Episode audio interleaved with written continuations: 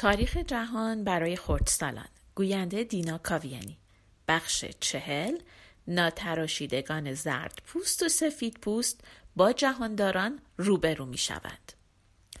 یادتونه دفعه پیش راجع به توتون ها حرف زدیم؟ آدمای نتراشیده و نخراشیده ای که تو شمال اروپا زندگی می‌کردن و کلی دردسر برای رومیا درست کردند. توتون ها تنها نبودند. در بخش های شمالی تر در شرق محلی که قبایل توتون زندگی می کردند قبیله دیگه ای زندگی می کرد که خیلی وحشیتر و خونخوارتر از توتون ها بودند. اسمشون قبیله هون بود. قبیله هون در جنگل ها و بیابان هایی در بخشی از سرزمینی زندگی می کردند که پای هیچ آدم دیگه به اونجا نرسیده بود و کسی اونجا رو نمیشناخت. به عقیده دانشمندا هونها زرد پوست بودند. توتونها با اینکه جنگجویان قوی، ترسناک و خونریزی بودند، از هونها می ترسیدند. به همین دلیلم بود که برای دور شدن از هونها به مرزهای شمالی ایتالیا حمله کردند و به خاک روم اومدند. جنگ با رومی ها رو به جنگ با هونها ترجیح می دادند. هونها خیلی وحشی بودند. رئیسشون مردی به اسم آتیلا بود. مایه افتخار آتیلا این بود که می‌گفت در زمینی که اسبش لگت کوب کرده باشه هیچ وقت هیچ گیاهی سبز نمیشه. آتیلا و قبیلش تقریبا تا نزدیکی های پاریس اومدن و همه جا رو خراب و ویران کردند.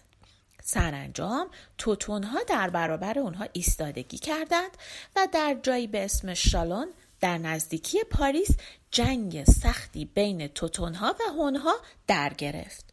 توتونها دیگه از جونشون گذشته بودن و هر طور بود می‌خواستن هونها رو شکست بدند. جنگ بین ناتراشیدگان سفید پوست و زرد پوست بود. هونها در این جنگ شکست خوردن و البته خیلی خوب شد چون اگه هونها پیروز می شدن همه جا رو می گرفتن و خراب می کردند. این جنگ در سال 451 بعد از میلاد مسیح اتفاق افتاد و به اسم جنگ شالون معروفه. هونها بعد از این شکست توتونها رو به حال خودشون گذاشتن و به سراغ رومی ها رفتند. به طرف ایتالیا رفتند و هیچ کس هم در برابرشون ایستادگی نکرد. برای اینکه ایتالیایی ها فکر می‌کردند که هونها دیون و قبل از اینکه هونها به جایی برسن رومی ها از اونجا فرار کرده بودند. اینطوری بود که هونها به طرف روم حرکت کردند. در این زمان پاپی در روم زندگی می کرد که اسمش لئون اول بود. لئون به معنی شیره. البته لئون اول نه سرباز بود نه آدمی که اهل جنگ باشه. لئون به همراه یک عده کشیش دیگه از روم بیرون اومدند و به دیدن آتیلا رفتند.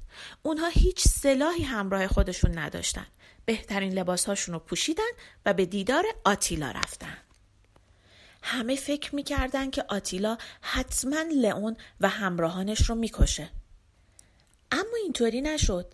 برخلاف تصور همه آتیلا لئون و همراهانش رو نکشت. بلکه به حرف اونها گوش کرد به روم نرفت و از همونجا لشکریانش رو به همون سرزمین های شمالی که از اونجا آمده بودند برگردوند. وقتی آتیلا به سرزمین خودش برگشت نوبت واندال ها بود که به روم حمله کنند. اون موقع واندال ها در شمال آفریقا بودند. هنوز آتیلا از ایتالیا بیرون نرفته بود که واندالها با کشتی از رودخانه تیبر رد شدند به روم رسیدند. بی هیچ زحمتی شهر رو گرفتند هر کاری دلشون خواست کردند و همه گنجینه روم رو با خودشون بردند. تفلک بینوا روم. روم که یک زمانی قشنگ ترین و نیرومندترین شهر جهان بود حالا پیر و ناتوان و خسته شده بود و دیگه نمی‌تونست از خودش دفاع بکنه.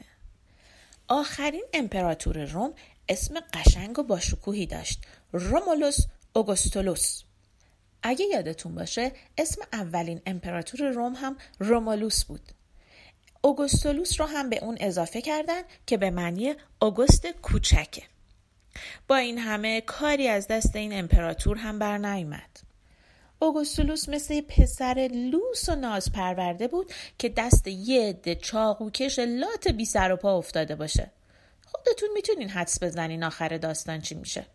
همین بلا هم سر روم اومد. در سال 476 بعد از میلاد روم شکست خورد.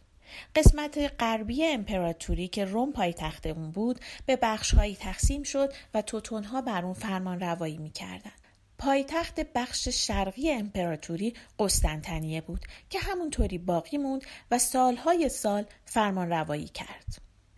تاریخدانها این زمان یعنی سال 476 بعد از میلاد رو پایان تاریخ عهد باستان اروپا می‌دونند و بعد از این عصر تاریکی یا شبهای تاریکی شروع میشه. این دوره که تقریبا هزار سال طول می‌کشه رو عصر تاریکی جهل میگن. برای اینکه توتونها افرادی که هیچ بویی از تمدن نبرده بودند بر مردمانی متمدن و با فرهنگ فرمان روایی می‌کنند. البته توتونهای ناتراشیده همونجوری هم باقی نموندند. خیلی چیزها از رومی ها یاد گرفتند. خیلی از اونها مسیحی شدند. زبان لاتین یاد گرفتن تا بتونن با رومی ها ارتباط برقرار کنند. اما زبان لاتین رو با زبان خودشون قاطی کردند و زبان جدیدی به اسم زبان ایتالیایی درست کردند. توتون هایی هم که به اسپانیا رفتند زبان خودشون رو با زبان لاتین اسپانیا قاطی کردند و زبان اسپانیایی رو درست کردند. در کشور گل یا فرانسه هم زبان فرانسوی رو درست کردند. در بریتانیا آنگلوساکسون ها با رومی ها و زبان اونها کاری نداشتند و زبان خودشون رو نگه داشتند. زبان انگلیسی همون زبان آنگلوساکسون هاست. آنگلوساکسون ها دین خودشون رو هم نگه داشتند و ثور و وودن و بقیه خداهاشون رو تا 100 سال بعد یعنی تا حدود سال 600 میلادی پرستش می‌کردند. در حدود سال 600 میلادی خیلی از برده های انگلیسی در بازارهای برده فروشی روم فروخته می شدند. این برده ها بسیار زیبا و خوش‌اندام بودند. پاپ اونها را دید و پرسید اینها کیان؟ گفتند اینها آنگل های دیوخو هستند. پاپ جواب داد آنگل های دیوخو خیلی زیبارو هستند. باید فرشته‌خو بشند. برای همین یک عده مبلغ مذهبی به انگلستان فرستاد و اینطوری بود که انگلیسی ها هم مسیحی شدند.